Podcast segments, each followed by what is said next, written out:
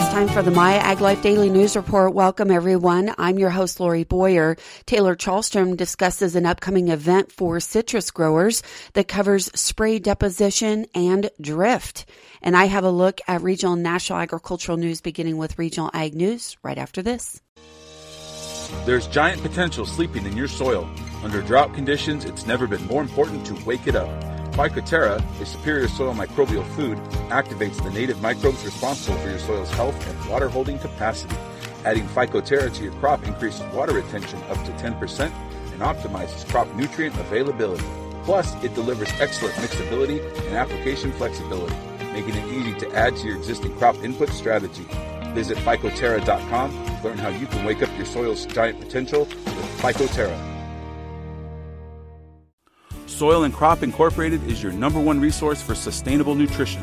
Growers are faced with difficult challenges, and Soil and Crop Inc. has the experience, fertilizer, and biological portfolio to dramatically increase yield and performance in your troubled orchards and fields. Contact Soil and Crop Incorporated today for a free consultation on how we can help reverse the challenges you face as a conventional or organic grower so you can increase your bottom line and become a better sustainable farmer. Contact us today at 559 564 1236 or visit our website at www.callnrg.com. Soil and Crop, putting nature to work for you.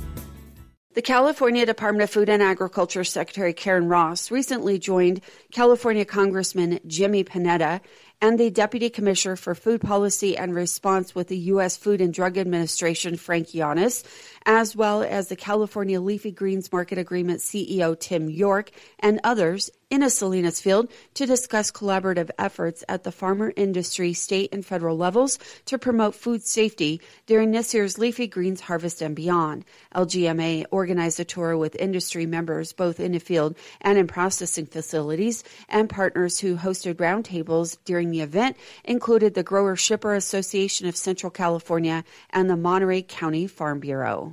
Agriculture, fuel interests, and several states see the Environmental Protection Agency's March 2022 decision to reinstate California's legal authority to implement a zero emissions vehicle sales mandate and greenhouse gas emission standards as a backdoor way to move the entire country away from gasoline powered vehicles.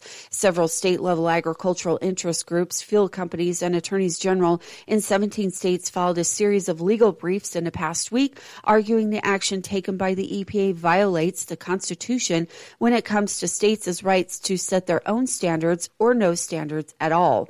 In recent months, California regulators announced a plan to ban the sale of gasoline powered vehicles in a state by the year 2035, setting the stage for moving to all electric vehicles. Since the beginning of the Biden administration, the ethanol industry has struggled to find a seat at the table when it comes to reducing greenhouse gas emissions in a transportation sector.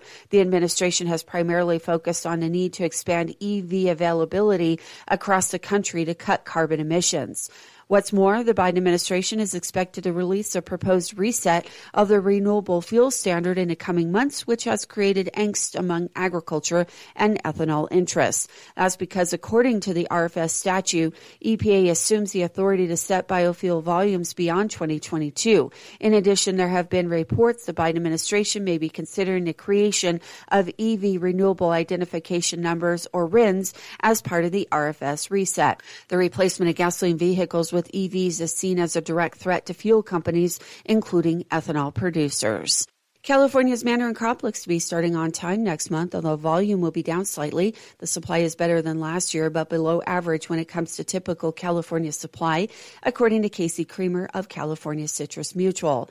He notes that two years ago, California produced a larger crop that ended up staying on the tree longer than normal. That had some ramifications in last year's crop, which was down significantly, closer to 60% from the year prior. He says a light crop last year they expected to have rebound again, but growing conditions, and with water being difficult three years in a row, the trees are still recovering, so they're not back to average. This is even with slightly increased acreage on mandarins in California. The U.S. Department of Agriculture National Agricultural Statistics Service noted in its report released in August that mandarin acreage has gone up in the last two years.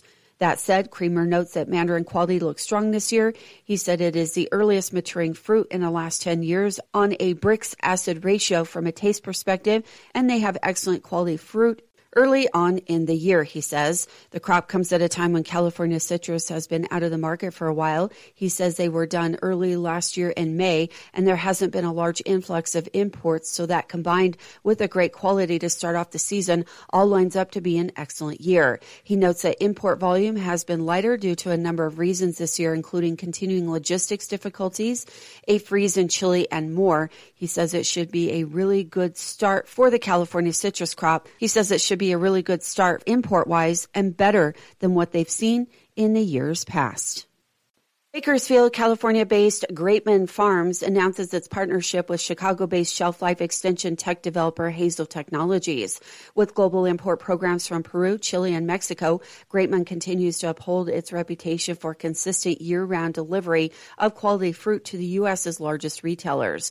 Grapeman focuses on new technology and innovation in a table grape category to maintain their quality standard. Hazel Technologies' Hazel 100 TM product is scientifically and commercially commercially proven to protect green color and prevent dehydration of table grape stems following shipping and cold storage. Grapeman Farms was founded almost 50 years ago in Bakersfield. Since then, it has expanded its supply network along most of the Western Hemisphere and prioritized investment in the best people, process, and facilities. As a result, Grapeman is now trusted by seven of the country's top 10 largest retail grocers to grow and source dependable, high quality, and flavor grapes 52 weeks per year. In commercial trials with Hazel 100, Grapeman found the usage of the technology protected stem quality across multiple different table grape varieties and colors. Jared Lane, Vice President of Marketing at Grapeman, explains as an operation that supplies 365 days a year, long-term storage, either domestic or import and export is core to their business and is something they're really good at. But regardless of how well he says you handle the fruit during storage or how great it tastes, stems have a tendency to dehydrate over time, which makes the grapes look less appetizing and less fresh. With Hazel 100, they have found that their stems stay green and fresh longer and the longer they're in storage, the more you see the results. The backup of container ships off Southern California's coast that has been at the heart of the U.S. supply chain congestion during a pandemic has finally disappeared. The Marine Exchange of Southern California reports that the queue of ships waiting to unload at the ports of Los Angeles and Long Beach fell from a peak of 109 ships in January to four vessels last week. Shipping experts say fewer ships than normal are heading to the main U.S. gateway complex for imports from Asia in coming days, and that cargo volumes that had long swamped the ports are now receding. Bottlenecks continue to delay cargo at other major U.S. seaports and inland freight hubs, but the end of the backup at the big ports in California indicates the broader supply chain troubles are ending.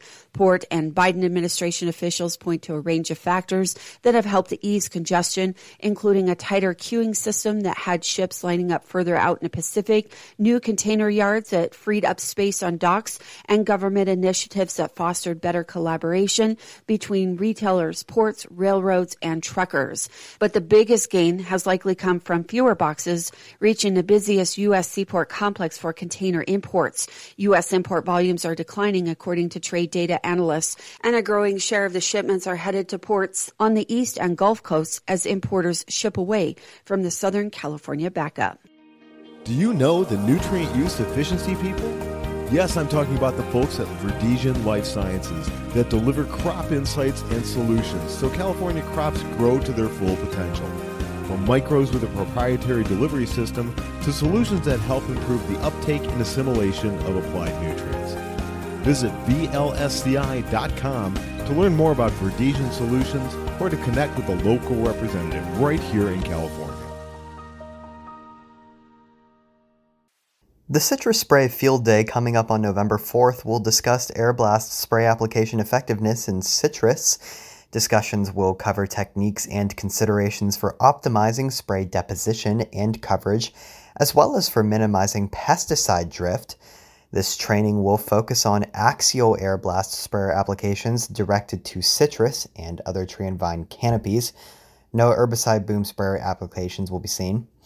UCCE specialist Peter Ako Larbi has more on the event for citrus growers. The main point we want to cover here, uh, you know, to understand uh, spray um, application, uh, fundamentals of spray application, and um, look at some practical um, practical demonst- um, demonstrations mean, to um, to see how we can improve um, deposition. Because when it comes to uh, spray application, the idea is not just to apply the spray to the to the area. It's not just about um, gallons per acre. At the end of the day, it is um, where the material actually goes, um, and we are concerned about getting the material to the um, to the target um, and getting it uh, there so that it would um, perform the pest control activity. So in this particular um, event, we would be providing an overview of um, uh, spray application goals, um, spray application outcomes, look at those and look, um, understand what comes out of uh, an application and the concept of um, efficiency and effectiveness. Um, I believe that once we're able to establish the concept of if, uh, efficiency and effectiveness, then we can look at ways that we can use to approach this and be able to achieve those. We would break um, into the field and um, talk about, um, we would do um, spray de- demonstration, uh, and we would um, talk about um, spray deposition in Mandarin and in navel orange. These are do not cover the, the whole extent of citrus, but they are used as case studies to understand um, some of the concepts and to be able to look at the outcomes that we can get from um, a spray, a typical spray application. Spray drift is another important topic that will be discussed and one which Ako Larbi has been doing extensive research on to the point of developing a mechanistic model that can be used to actually predict drift in an orchard based on the sprayer and nozzle types we have the opportunity to identify um, to identify some best practices that can help to mitigate um, drift. One of the things uh, about sprayers is that different sprayer types have um, their own inherent potential um, for you know on-target deposition or off-target drift, and it is important to understand what these um, potentials are so that we can make uh, our best effort, we can put our best effort into improving the potential for for drift uh, for deposition. Um, because if we take the system as a uh, as a balance system, we have as as an outcome we have um, deposition that's on target deposition would have ground deposition which is off target, and we also have drift um, occurring. Um, depend obviously depending on the um, the location of the sprayer, this the uh, drift may not necessarily be going um, out of the treated area. But when you take an overall application, the potential for drift to go um the spray to go beyond the edge of the orchard, um, you know, would vary depending on maybe the type of sprayer that is used, the settings, and all um, the uh, orchard design, the size of the trees, and so forth. I mean, all of these things um, come to play. For instance, if you take something like a tower sprayer, I mean, the, compared to a conventional air blast sprayer, um, the research shows that tower sprayers have uh, maybe a better chance of, um, you know, achieving uh, or minimize mitigating drifts. But um, understandably, you know, I mean, if you have you are dealing with a maybe an operation where you have different sizes, you're different dealing with different types of um, of crops, um, that may not necessarily be um, the the type of sprayer that would be versatile to use across the board. So you realize that conventional air blast sprayers are the um, are typically, I mean, are the most common types that are used. Um, but the air the air involved in the uh, in the application um, is used to transport the spray to the target. And depending on the the amount of air that is used you know this um, the spray material may not just end with the target but go beyond the target. And so it is important to understand you know, um, how to adjust this the spray so that it is um, it it can you can minimize the chances of the spray going beyond the target because anything that goes beyond the target, there is no guarantee that it is going to be captured in any way. I mean, um, it's poten- it's potential for it to be um, to drift away from from the application area, depending on um, how high it's it's um, how high it's going, and also um, where where the application is um, um, in relation to maybe a sensitive site and so forth. So one size does not fit all. So we'll be discussing some adjustments that can be that can be done specific to um, particular um, tree ca- uh, uh, canopy, and um, that will help to improve increase um, deposition, that's on target deposition, while minimizing or reducing um, the chances for drift. So we'll, we'll discuss um, the components of the sprayer that can be adjusted um, and um, how to do the adjustments. And um, our, our demonstrate in our demonstrations, we'll attempt to um, to show you know maybe some approaches to to doing this in order to minimize the chance of of drift. Larbi hopes that by understanding and learning the fundamentals of deposition and drift, more targeted applications can be made for pests and less material can be used, potentially removing the need for an application altogether. The meeting will again take place this Friday, November 4th at the Kearney Ag Center in Parlier, California. For My Ag Life, I'm Taylor Chalstrom. This segment was sponsored by Polymer Ag, makers of Anti Stress 550, the climate stress solution. Find out more at polymerag.com.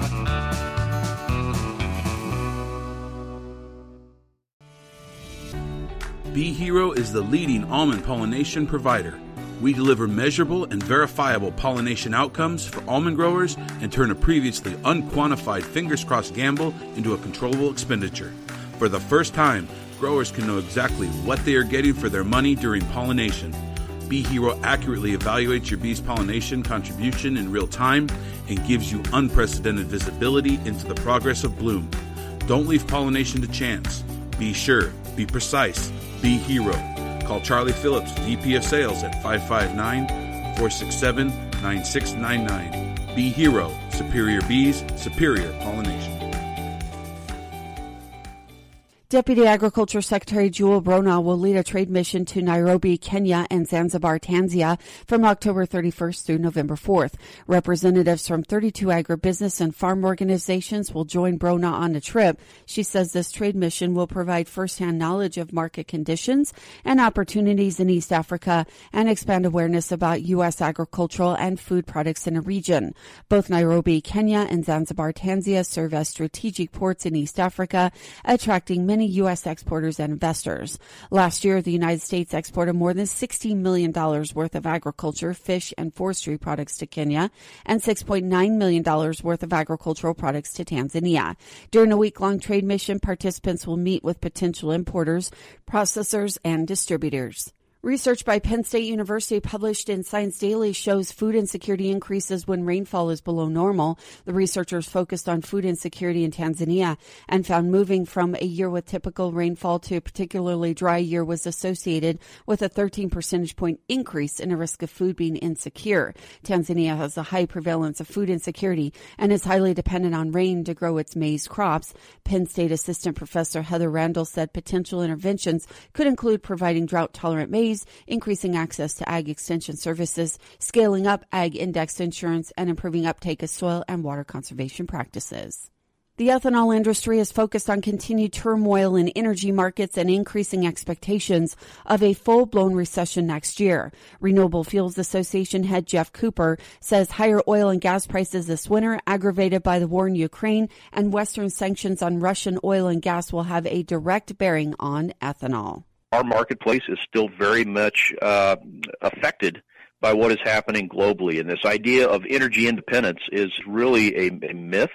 Uh, but the way that we can help reduce the impacts of, of some of these global geopolitical events is to grow our domestic supplies extend the stocks of fuels that we have here in the U.S including biofuels like corn ethanol and biodiesel. And then there's a growing expectation of economists and business executives the U.S. will see a full blown recession later next year. That is something we are absolutely keeping an eye on, very close eye on, because obviously when you enter a recession, fuel demand uh, uh tends to uh, slide. We've seen that in the past. That's not going to be good for our industry if that if that occurs. But at the same time, we also know during recessions, consumers are looking for lower cost options. Cooper argues ethanol continues to be one of the only lower cost fuel options, pointing out the more ethanol added to gasoline, the lower gas costs will be. Pumpkins are on full display across the United States as part of many fall traditions. The production of pumpkins from classic orange Howdens to new varieties like Cinderella is widely dispersed throughout the United States with all states producing some pumpkins. However, USDA's Economic Research Service reported that about 40% of pumpkin acres are harvested in only six states. Illinois is consistently the nation's largest pumpkin producer by acreage and weight. In 2021, Illinois produced 652 million pounds, more than a quarter of total U.S. pumpkin production and more than the next five states combined. Unlike all other states, most of Illinois' pumpkins are used for pie filling and processed for other food uses. Pumpkins from other states are primarily intended for decorative or carving use. In 2021, Indiana produced 181 million pounds of pumpkins. California grew 157 million pounds. Texas grew 108 million pounds. Michigan grew 89 million pounds and Virginia grew 82 million pounds. USDA recently announced grants in support of projects nationwide in the urban agriculture and innovation realm. USA Ag News reporter Rod Bain. New USDA Urban Agriculture and Innovative Production Grant Awards have been announced. 52 grants in total, over $14 million in investments in 27 states. The grant program really has a wide variety of activities that can help in that vein. We have two types of projects, planning projects or implementation projects. Leslie Glover of the Office of Urban Agriculture and Innovative Production says the grant program supports pilots that demonstrate the breadth and scope of urban ag and how it serves local communities. Since the program has started in 2020, the USDA has invested over $40 million in 156 projects specific to urban and innovative production. 18 planning projects and 34 implementation projects were recipients of the Urban Agriculture and Innovative Production grants. More details about the grants and USDA urban ag efforts can be found online at farmers.gov slash urban. I'm Rod Bain reporting for the U.S. Department of Agriculture in Washington, D.C. American Farmland Trust is now accepting applications to help farmers nationwide improve farm viability, access, transfer, or permanently protect farmland or adopt regenerative agricultural practices. The last day to submit the applications is November 14th. AFT's Brighter Future Fund provides grants of up to $5,000 per project. A project may involve one or more individual farmers or farm families and projects will be awarded on a one per farm basis. In 2022, the fund will uplift, support, and amplify historically under underserved farmers. AFT Vice President of Programs David Haight says that the Brighter Future Fund makes small investments that have big impacts with participating farmers, particularly those who face barriers in accessing other types of support. The Brighter Future Fund was launched in 2020 to help farmers launch, grow, and sustain farms in the face of forces impacting the food and agricultural system. Farmers should submit a completed electronic Brighter Future Fund application to AFT at farmland org to apply. Sponsored by the California Walnut Board and Commission, supporting the industry with on farm innovation through production research, advocacy for government programs, and driving consumer demand. Doing more together.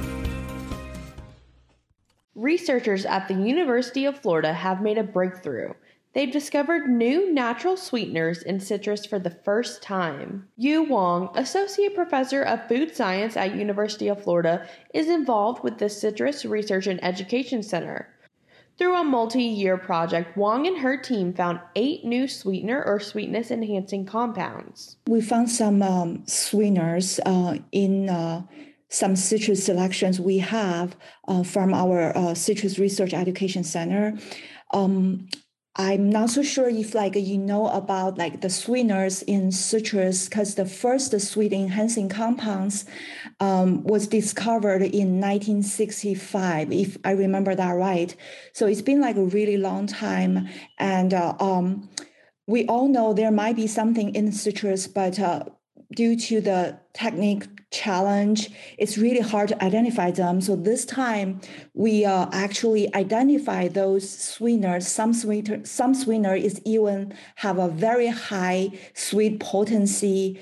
Um, for example, some some like is probably four times, four hundred times sweeter than sucrose. And uh, this is like, you know, we are very excited because uh, there those compounds are firstly identified in citrus, and uh, and citrus is a very popular fruit. And if those sweetener could be identified in citrus, which means you know we can keep our citrus fruit taste good and palatable, but at the same time we can keep the sugar level not that high. This discovery will certainly impact both the citrus and food industries. Wang shares her insights on how she thinks these industries will be affected. For the citrus industry, uh, there have been uh, some um, concerns from the consumer regarding to the sugar content um, in citrus, particularly like for uh, sweet orange juice even though those sugars in orange juice is natural, but people still feel like, okay, that's too high, particularly for children. That's too high. It may induce children's obesity or diabetes. But um, based on the consumer studies, actually, what we see is the sweetness part is always um, highly correlated with consumer preference. So, which means our consumer they like sweeter products, but they at the same time they don't want to consume too much sugar.